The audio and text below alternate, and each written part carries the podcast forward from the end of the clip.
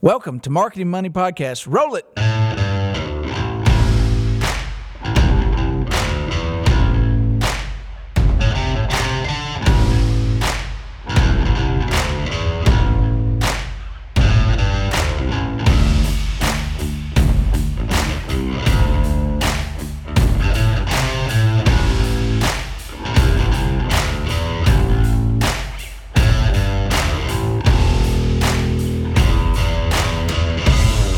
Says we're recording, producer Bobby. So we Yep. are back with another episode of the Marketing Money Podcast. Just rolling right marketingmoneypodcast.com.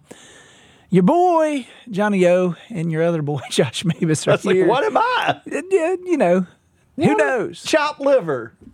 What, where did that originate, that expression of chopped liver? I'm sure it's, uh, to me, it sounds like something nobody wanted to eat. So what am I, this unimportant thing? I don't Yeah, chopped liver. Chopped liver. So I had a cool experience last weekend. That I can tell you about the whole thing was uh, I'm a, I'm now a Okay. I'm now a professional coin flipper. Ah, I can flip coins. no. Yes, You're only a professional if you get paid to do it. Did I, you d- get paid? I did get paid. Your own salary. I was on the bank's bank's dime. being Okay. there. I was representing the bank. yeah. So uh, Tell it, us what happened. It was the Atlanta United versus Nashville Soccer Club, MLS. Huge Southern rivalry soccer game. Thirty-one thousand people, sellout stadium at Geodis Park in Nashville, Tennessee. I loved their album in the 90s, Geodis Park, Jodis. Jodis, Jodeci. Soulful, beautiful R and B group. Anyway, Uh, anyway, I was the coin flipper for the, to start the game, so I got to walk I out. saw some pictures. There's some awesome pictures. right after you. the anthem and flipped the coin and won it. Nashville chose the side I flipped, and honestly, I don't even remember because I was so in awe of all- everything going on around Yeah. me. But it landed, and they called either heads or tails, and it was the one they called, and they got the ball where they wanted it. And I was real happy. But you were just flipping the coin. I was just flipping the coin. seems a little seems a little if I were Atlanta United, you're obvious you came out with the with the team logo on and flipped the coin. Yeah, I think a neutral party should flip the coin. no, I'm not neutral. I know was, you're not. I was very much, but, but, but I mean, shouldn't there be a I have no control. I'm a professional coin flipper. I have no control. I'm very neutral in that 50-50. I mean, look, you can wear whatever you want to wear. I can't control how the coin flips. yeah, but I'm just a neutral flipper. so So then, more or less nerve wracking do you think than throwing out an opening pitch? Because we've talked about that way privately. way less Yeah. because the fl- There's no skill in it. all I do is I shake the referee's I'm sorry. John, but there's There, there's skill of doing it is it where a big you heavy flip it. is it a big heavy Yeah, coin? like it, is it, it hard was, to it was flip? heavier. It wasn't hard to flip, but it was heavier. It wasn't like a quarter. It was more like a half dollar. Yeah. But they hand. Thunder thumbs, oh, Johnny. Oh, yeah, yeah. flip the sh- oh, you you you do not want to thumb war me. You do not want. I declare a thumb war. You don't want that. marble champion. I will destroy you in a thumb war battle. okay. But uh, but yeah, he hands it to me. I flip it. I, I would think. Did you get to keep it? No, he took it.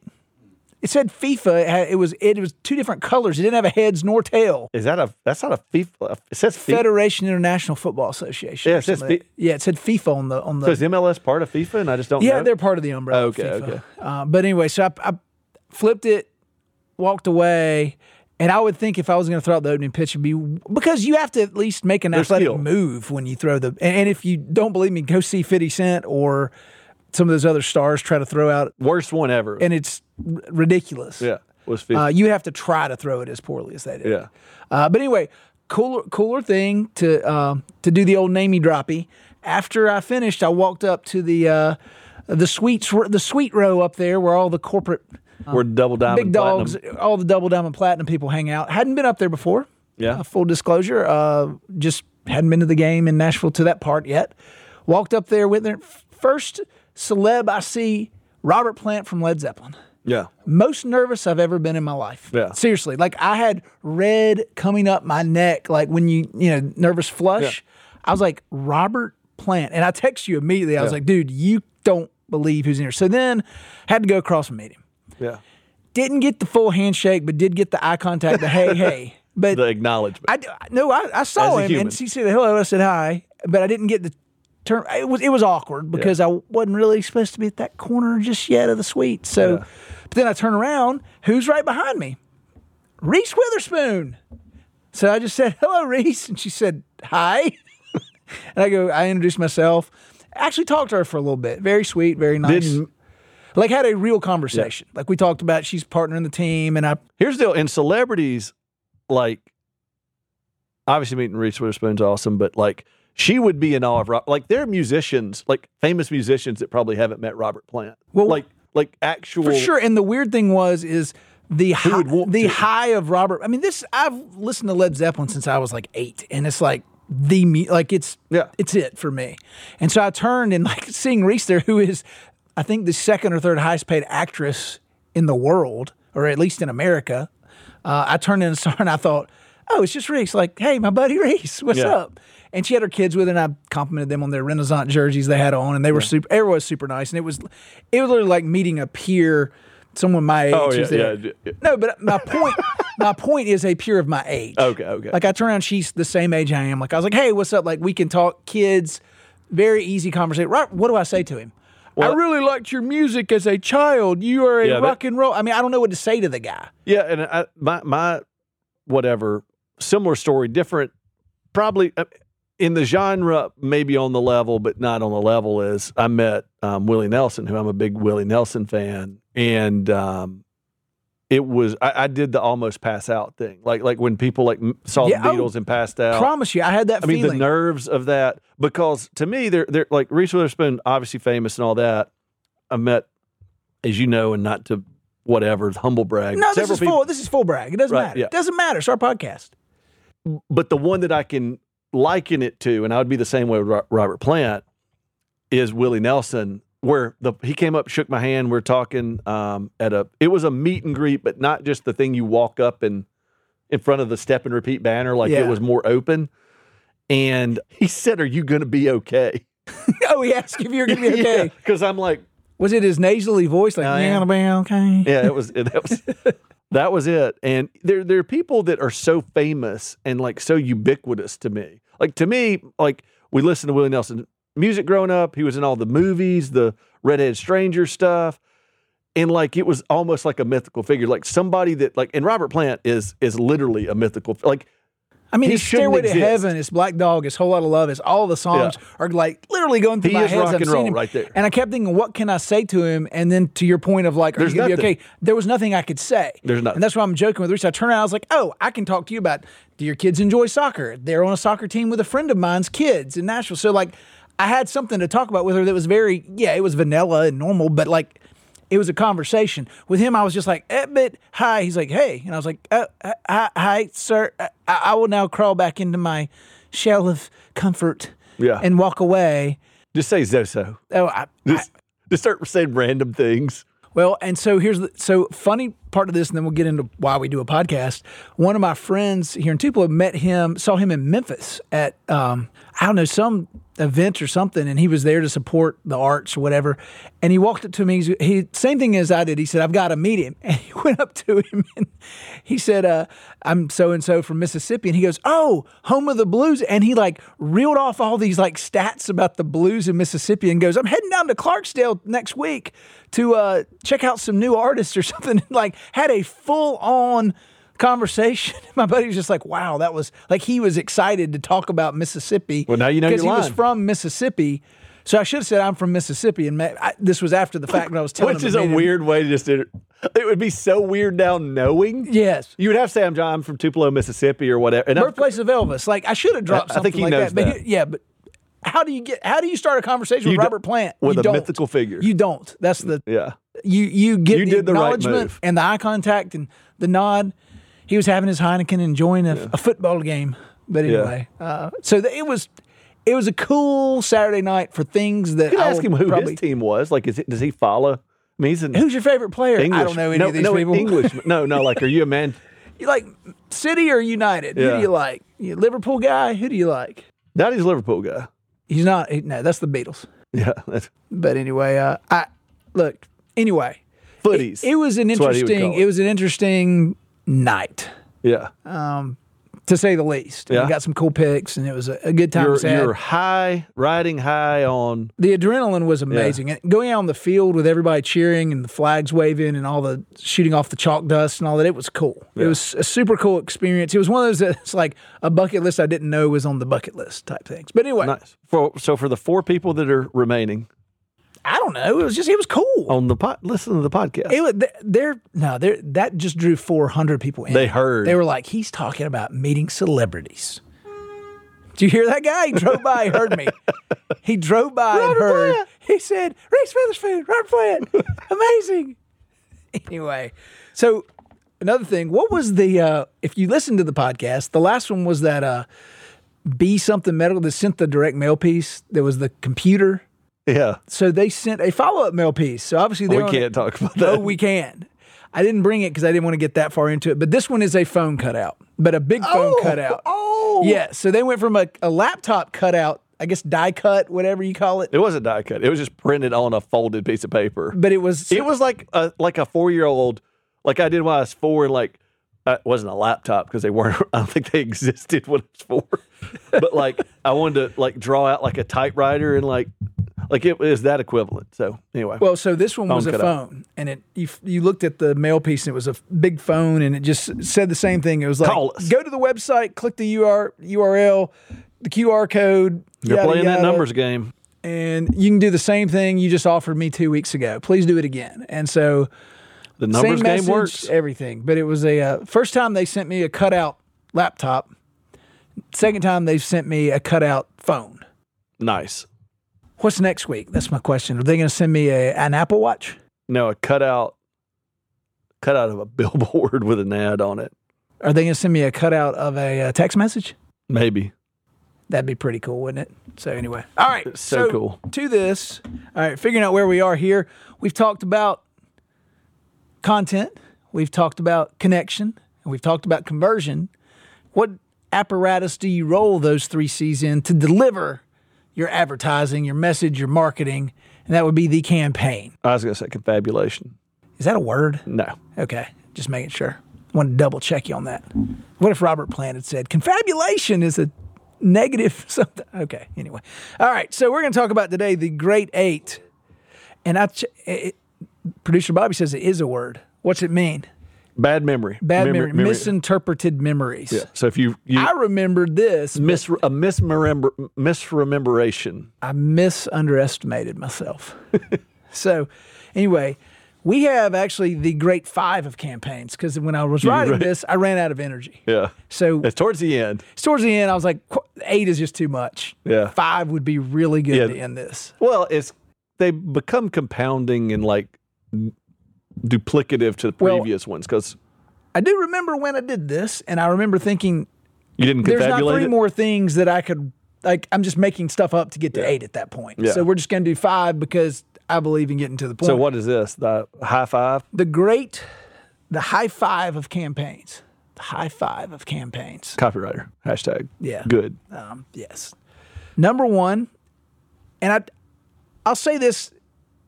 Well, you'll get it. Was said every campaign needs some form of a slogan, and I don't mean that publicly, but there's got to be some energy to sell it within your bank, or like, what? Why are you doing? What's the slogan Like- of the campaign? Kind of like a code word or whatever. Like this is the. You know, yeah, the free checking campaign. That's Yeah. the slogan, or this is the whatever campaign. I said it needs some form of brand messaging. It can't just be here's a video, here's a print ad, here's a commercial. Has to have some form of slogan, idea, or something to get behind that under, that explains what you're selling. And it's uh, it's always good to start with the slogan or message to get people behind whatever you're trying to do with your campaign. Yeah. So yeah, I mean, it can't. It, really, what it is is there's got to be some unifying messaging between the, the the different parts of the campaign. It, I think I've said this on a podcast. I've got a blog kind of in the back of my head. Turns out that nobody reads the blog, but a lot of people. Uh, so it's kind of a waste of my time. So if you really tell me that I'm wrong, but a lot of y'all listen to the podcast, so it's easier just to give it here, I guess. You know, there's like this conceptual taxonomy um, around the, the work we do advertising. Like there's a concept that's probably the lowest. There's an ad, and then a group of ads is, is a campaign, and then a group of campaigns would live under a platform. And so it, I would say beyond this, we're sort of talking about ca- uh, campaigns because alliteration. But if you went out to the next level, a group of campaigns are loosely, at least loosely tied together as a platform. That's a that's a, a messaging platform. So we've done this with Renaissance. We were looking through some of the work the other day, like a lot of work around the rewards extra product, um, uh, Bazing strategy core product that Renaissance has, and like we have '80s guy that was walking around to some '80s music.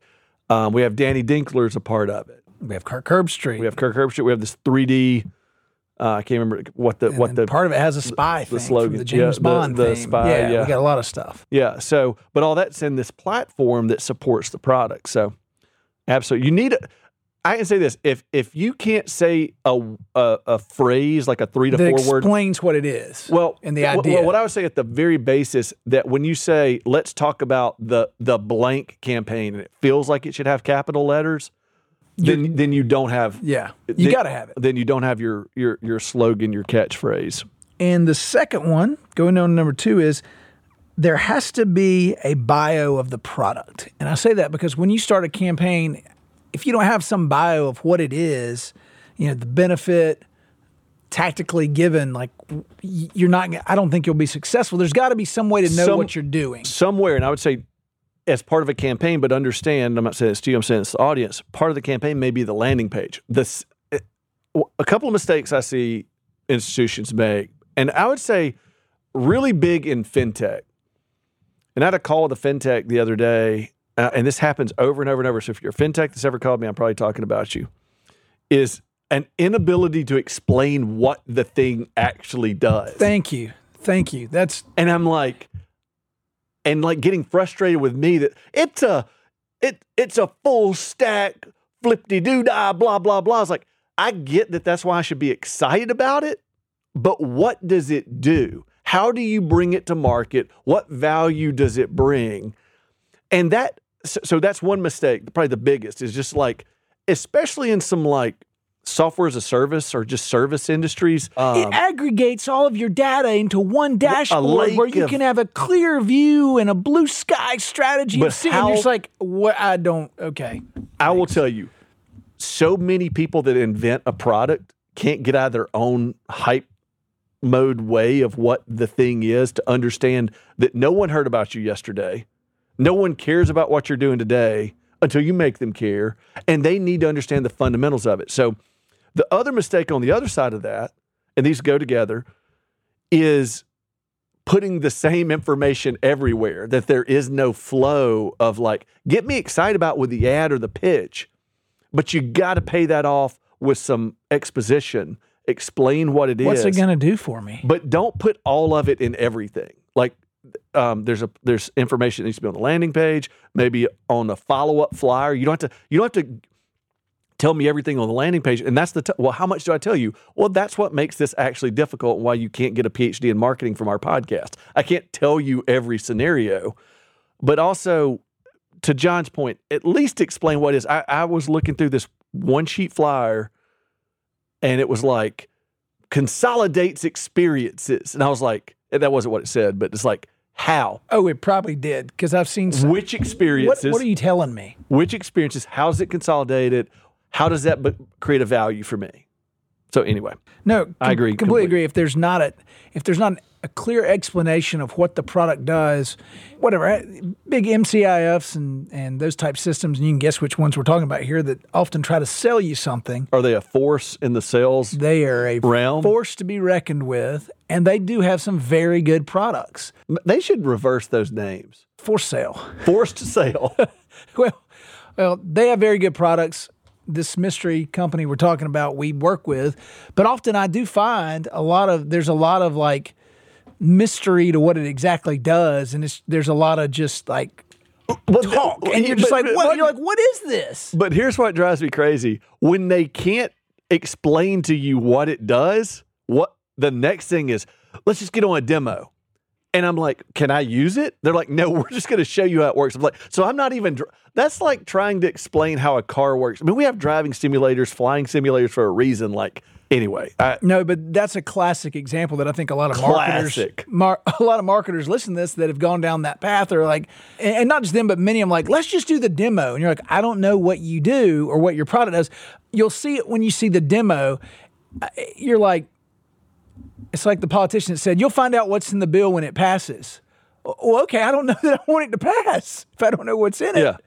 It's, I don't know if I want to do the waste my hour on a demo if I don't know what the demo's for. Or a thing that they're, they're just so geared on the sell side to get to the next step. And well, I already have something that does this and I don't want to move. I'm under a seven year contract. Why would you want to waste your own time? Anyway, What's next? What's like- the third one? Um, the third one is who are you targeting with your campaign and what are you trying to accomplish with the target? Who are you? Who who? And what are you trying to accomplish? We're just trying to get everybody to bank with us. That's it. I mean, no, like, well, that's a lot. That that's the that's the um, back of the napkin strategy for a lot of So- marketing so, I mean, departments. that's the question. everybody. so you've got a so you've got a slogan. Say that one more time. I kind of zoned out. Who are you targeting with your campaign and what are you trying to accomplish? Oh, Because a lot of times I think it's we're just branding. We're just blah blah blah. Like, Well, a campaign. What are you gonna going to accomplish with your campaign? You've got to have a goal. Well, well, and a lot of people. It's funny how how few people get this. Like for real. Like I, I think there have been like CD campaigns out there where the practitioners or at least executive management really hoped it sold some checking accounts too. Like, like, but does but did it bring any checking accounts? Like what? Was that the goal? I thought it was to bring in some new deposits. I didn't know that checking Was, was part of the deal. we didn't mention checking? Or or check did it bring any CDs? Well, uh, we were trying to drive low cost Well, deposits. and, and a lot of people out there use wor- the word branding for like just generic, purposeless, like, oh, that's just branding. Well, one, it's never just Oh. branding. Oh, I had that talk yesterday with uh, someone who called in about something, and, I and they kind of I felt like too like it's just branding. I was like, when every bank has the same product, the same regulator, It's the not just same, branding, the it's same only. look. Branding is your only differentiator. Your own like let me repeat that. Your only difference is your brand. Yeah. Because you're selling four to six checking products. You've got Your two rates full are the regulators. Your rates are Similar. Well, they're lined up by whatever the Fed does plus the old LIBOR and all that. So Yeah. you, you don't have a lot of wiggle room there. Yeah. So other than the employees you have, which will have worked at three banks on average over their career, brand may be the literal difference between you and everybody And I would say your training and your employment employee culture, if you do it as part of your brand too, absolutely it's experience. But, but but this whole like our people like look I'm just going to stop for a second and tell y'all. And oh, I- shh, shh, shh, this is gonna be big. it's not going to surprise anybody. Oh. but like, does anybody just have really shitty people? You can't say that. I it's, he'll beep it. He beeped it. No, everybody's people are the best. Right. I mean, but does anybody like? We're just not going to train our people. We hope, uh, other than like Dick's Last Resort and that um, hot dog stand in Boston or whatever that yells at you and soup night. No soup for you. Yeah. Favorite, one of my favorite episodes is when um, Elaine comes in and has all of his recipes. I don't remember that. I need to go back and watch it. Yeah. So I maybe she's- need to she- she's like, she's like, or he's like, you're back, and he's she's like, oh yeah, I'm here for the split pea and ham soup that consists of one quarter cup, and it's just such a great showdown uh, of that running like soup, na- soup Nazi thing, but not like explain to me just to the like what do your people do differently because nobody is out there nobody stop saying your people are a differentiator because no bank is out there our people are our people are, our people are average, but our checking is amazing. Well, then, if that's true, if you hate our people you'll you'll really like our products. But th- there is no your your people are no friendlier than the bank across the street that you hate, and probably worked there three years ago. I think the culture makes a difference, though. But but you're right. Yeah. culture and training. Our people go the extra mile, but a lot of people say it and they don't. or they do because that's what's expected of the business they work which Yeah. and they work, and then it's that's culture which creates brand. And then there's the rest of it of like getting a fast answer that's more organizational or whatever that can be a difference. But th- but but like let's say you're the I've seen some really well operated banks that have the worst name in the world. Like wh- why is it a, a bank that gives fast answers Speedy Bank? like why is it not? Like why wouldn't you just say like? But I guess why they don't. I don't ever eat any Domino's at Domino's Pizza. I don't. I don't know. It's anyway. I can't solve all your problems for a podcast. I'm sorry, people. You're doing a good job though. What are the issues of value in your campaign? I don't know what that means. It means what are the issues you're trying to address with your customer? Oh, what what problems or Okay. Yeah, you're solving something for them Yeah, because connect those dots. otherwise, why do you need it? yeah. Well, it's just like we said. Like people, go, gosh, I want It's not an IRA, it's their retirement. It's not it's not savings, it's something, you know, the product name has a benefit and the benefit is what you sell, not the actually name. I was working with a, a call recently, and the I mean, I know people listen to this, and I kind of, you know, it doesn't matter that I share this kind of roundabout. They were so proud of this tagline that they had trademarked the tagline. Registered, trademarked it, either Yeah. or. Yeah. Yeah, no, I mean it was TM next to it, and it it was solving a problem that no one had. Is all I can say about it. But like, That was like the when, the, I when the blockchain came out and all the energy behind it. Look, it is amazing, whatever it is, you know, use of, of math and technology to solve double spend and and and you know how it does uh, the ledger. But it was like the big joke was the blockchain is a solution looking for a problem to Mm-hmm. solve. yeah, And I think banks get into that a lot. Is we we come up with solutions looking for a problem. yeah. I think about some bank products again. I don't want to name them, but like, um, oh man, well, remind me to talk about What- one of them what- after lunch. What's the? I forget his last name. Tom, the marketing guy that's on LinkedIn. Goodwin? Goodwin, yeah, that's on LinkedIn stuff. He, he talks about this stuff all the time about people looking for problems. He's like, my biggest deal is I read an article, it's paywalled. How can I just hit a button? I don't want to subscribe. Can I not Can give I you just ninety nine can cents? I give you ninety nine cents and like with like two clicks, like I hit this Apple Pay, I'm back, Yeah, and, I don't and I'm right it- back to the exact sentence I was on. Why do I have I don't have want Washington Post a thirty pop-up. nine ninety nine. Go in there, I have to enter all my data. I have to do that. And so it takes longer to enter the data and pay for then an annual subscription when I want to we- read one article than it does to read the one article. Well, I mean, it goes back to, and I've said this example. My mentor worked at Procter and Gamble, and the Pampers story at Pro- Procter and Gamble was a was a big deal when they. Well, tell us the story. I don't know. Well, the yeah, yeah. I was, I, story. I was. Uh, I'll I'll repeat it um, because who knows which podcast is on. Is they they came out they they invented dispo- there was the first disposable diaper or, or for for their company. yeah.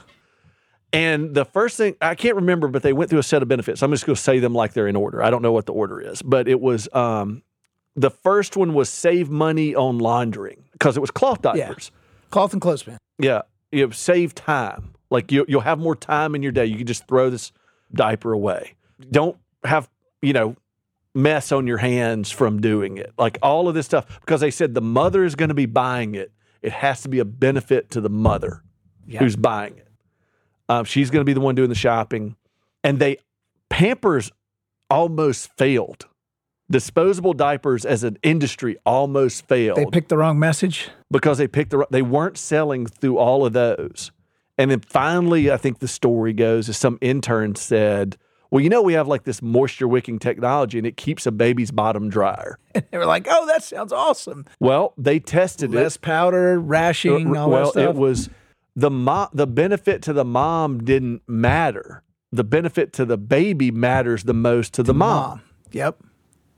And so they defined the problem they're solving. Now, it solved all those other problems too. But no one cared about those other problems, or Yeah. at least they weren't top of mind problems. Yeah. And they weren't valuable enough. So keeping a baby's bottom drier. And now when you see every, to this day, every diaper commercial, every disposable diaper, because that's all we have on advertising, nobody's selling cloth diapers, even though people do use them, is about they pour the big gallon jug Oh, of yeah. water and it disappears. Keep your baby's bottom dry and destroy the environment. Yeah. That's the message, right? Yeah, just have more plastics out there. so, I I mean, it just goes right with that, and banks do that every day. Oh yeah, and I agree. That's a good story too. To to back it up is is what is the issue you're trying to solve, or pr- it's not necessarily a problem. Yeah, It's not a problem, but can you do it better than the other bank? yeah. You know, can you close that mortgage faster? Can you move the money faster? The fact can that you do it cheaper? the fact that that banks, and I, I'm going to get a little too real with this one, look so externally for vendors to solve their problems. And I know that banks work on process all the time. So, but like that they aren't like that, that every bank doesn't have the same mandate to like, we're going to close the loan faster than anybody else does. That, that like what we did is like race to the bottom in cost on things like free checking. And now not only are we going to do free checking, but we're going to um, not have, you know, fees have become bad. And instead of combating the industry of why fees exist and, and defending, we're just We'll just folding up like figure a cheap out, lawn We'll figure chair. out what it is. yeah. The fact that we aren't racing to like the best product inside the bank is what I mean, or the fastest or the whatever is kind of telling. I, I will say there are sometimes the the the speed and checkoffs that you have to have to close a loan, especially in the mortgage area, Wet, Is- is- wet ink signatures. is is way much. Some now sometimes it's one of those like buyer beware things where like the time you have to go through it, you find something wrong with the house. or, like- Absolutely. but I'd say it all. I mean the there are reasons. the I, I get it. I think the average is like forty five days or something. Yeah. I'm not talking about my bank. I'm talking industry. No, no, industry wide. It's like 45 days. And that's if everything comes together. But I guess what I'm saying is the conversations I hear are so much around tangential stuff versus like the core stuff that you offer. And I will say this about Renaissance. I think I could say this is like, No, you can't. well, we'll cut it if we can't. If I'll go ahead and say it. It's you like can. Looking, I'll, I'll give you permission. looking at like checking accounts. I mean, the continuous work around the most blase core product that a bank has. You don't have a relationship with a bank. You don't truly have a relationship with a bank. I mean, yeah, you may have their mortgage or With whatever. the but, banker. Yeah, but th- with, if you don't have their checking account, they're not really your You got to have that core checking account. your client. I think that's what makes them a core client Right. is the checking account. No, you can make money off of them and all that. Well, and- we'd like a commercial loan them. too. Now, if you got Right. that, we'd love to have that. as well. exactly. So I would I would consider both those. Right. Core checking, commercial. You're, you're, you're operating- operating yeah. commercial. So then that moves us to number five, which is sort of what we were just touching on. What is your edge against the competition? So when you have a campaign, it has to have some edge to it. I mean, it has to. Now some don't, and that's why they fail. So many of us are out there. Problem, benefit, issue you're looking for. What's the edge that completes the problem? And that's what I'm saying is so many banks don't. But It's our just- people, Josh, our people are the best. Yeah. Our people. Yeah. Bank with me because of our people. And and we and and look, it's tough because like I said, even like like you said, to truly reduce loan closing time is a lobbying issue around regulators who probably aren't going to go back and look at it post 08. I get some of that. But I mean even within those frameworks, like if 45 days is the average, what's the low side and how many people are pushing for the low side? Well, but I'm, I'm just trying to think back to you know marketing the people. It's hard to market culture, I think, externally. Yeah. Internally, like you're recruiting people, and then you get good people, which Well, look at Amazon. which, which makes that culture better. Look at Amazon. I mean, as far as like what people say about their culture, I have no insights. What uh, like what's it like to work at Coke? I have no idea. No idea. Now it's part of the American general culture. Yeah, Coke, apple pie, that whole Yeah. like thing. But But Amazon, according to what naysayers say, and I don't you, know. can go have, to, you can go to Glassdoor or whatever it is Yeah. and look up the what people have said. But I don't trust that necessarily because because a lot of Real it's, it's either two people, someone looking for a job or someone who's gotten let go and they're just hammering the place they worked. Yeah. So producer Bobby says that Glassdoor will take compensation to post positive reviews about your company, which is kind of cool and kind of shady at the same time. well, I just as an employer, I don't know why anybody. And you can. We have a couple on ours. I don't know why you'd be motivated to leave a really good review when you left the place. I mean, obviously people leave jobs really well, and, and they're those types of people that would go out and effusively compliment, you know, where they were. They moved because of you know extenuating circumstances. But anyway, It- well, I think it's it's kind of like going through rush in college. You go through everything sounds great and it's awesome, and then you get in there and you find out what it's really like, and it can be good or bad. yeah, I think that's with any job. Is like, yeah, the honeymoon is great. You're first, you're there, you're new. The idea is everyone's like, you have a little grace period where you can mm-hmm. shake some things up. And then you learn is that culture good for leadership growth, diversity, inclusion, job, technology, solution oriented, or is it like really stale and really like people just trying to get by to make a paycheck until they get to retirement? One thing I do want to clarify, just for the people listening to this, the clients we work with, and that's one of the criteria of working with them, are progressive. So I don't want anybody that's listening. To You to work with Progressive? no, not not insurance. I, I, I have Progressive. Well, they're good company. Flow. We invented Flow. The Fake flow. news. Not her, but the flow. Yeah, just the flow. The flow. But no, I mean, just I don't want anybody to hear this. And yes, we've gotten to see the end. The the, the, the where we find we don't work out is When it's the get by to get by. yeah, like they No, look, I have look, I have many friends, many friends, Robert Plant being one of them. many, many friends. Reese. My point is, people are different. And I know it sounds weird, but like I have friends that like they are super happy with like just having a a job, Status quo. status job. They're like, just get me to, get me my two weeks of vacation a year so I can go to the beach and watch my kids play little league and get me to retirement where I can live comfortably in my community. and I'm fine. And I've got other friends who are like, will step over you, kick you in the face to get to whatever position they want in their company, or like, you know, the king rat of the rat race. And I mean, so when you're talking about this culture and stuff, like that's something that's real. And I think that reflects in a brand and how stuff operates. There are certain banks that we won't name that had gotten in trouble in the past for um, you know, some sales practices that were below board or whatever Le- you want to say. led to fraud. Yeah. And, Sales and quotas that look, led to this fraud. is public stuff. We Yeah. This is a banking podcast. We support all banks, but my point is, culture does matter, and it it reflects in the brand and how it's seen. But it's still hard. It's still just hard. It's hard, to market culture. Yeah. But anyway, what is your edge against competition? I would argue that culture is an edge in execution. And, And then what- treatment, then what I don't that- know that it's an edge in advertising. Well, that's my point. If you're culture and we're working with a bank right now. Chick-fil-A may be one that I could argue does. yeah, but their culture manifests in the experience. Mm-hmm. And that's what I'm saying. Does your culture manifest itself in the experience and in the product?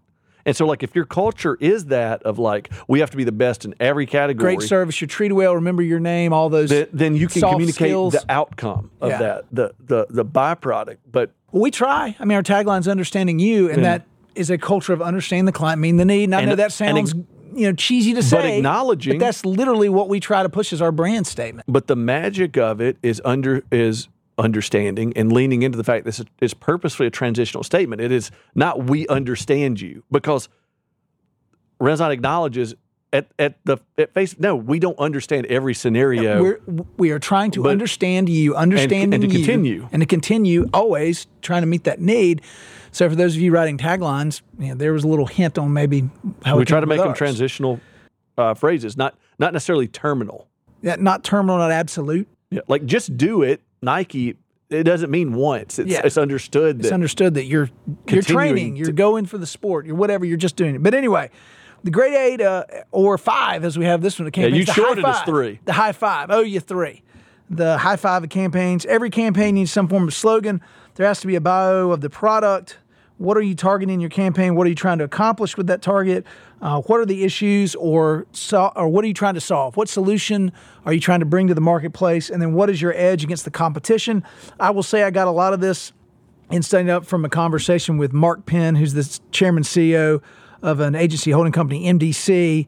Uh, he was interviewed once and he talked through campaigns, and he's more political campaigns, but he talks about how he goes through stuff. And so a lot of these were taken from conversations with him, if not directly with him, uh, about deciding on how campaigns work. Uh, and so to that point, uh, next week we'll come back, or next time, because we're two weeks usually apart, we'll come back with the hateful eight of campaigns. We're going to talk about the eight mistakes they going in campaigns to close out this uh, this great eight, hateful eight, back and forth of content, connection, conversion, and campaigns. So uh, for the Marketing Money Podcast at marketingmoneypodcast.com, we will see you later.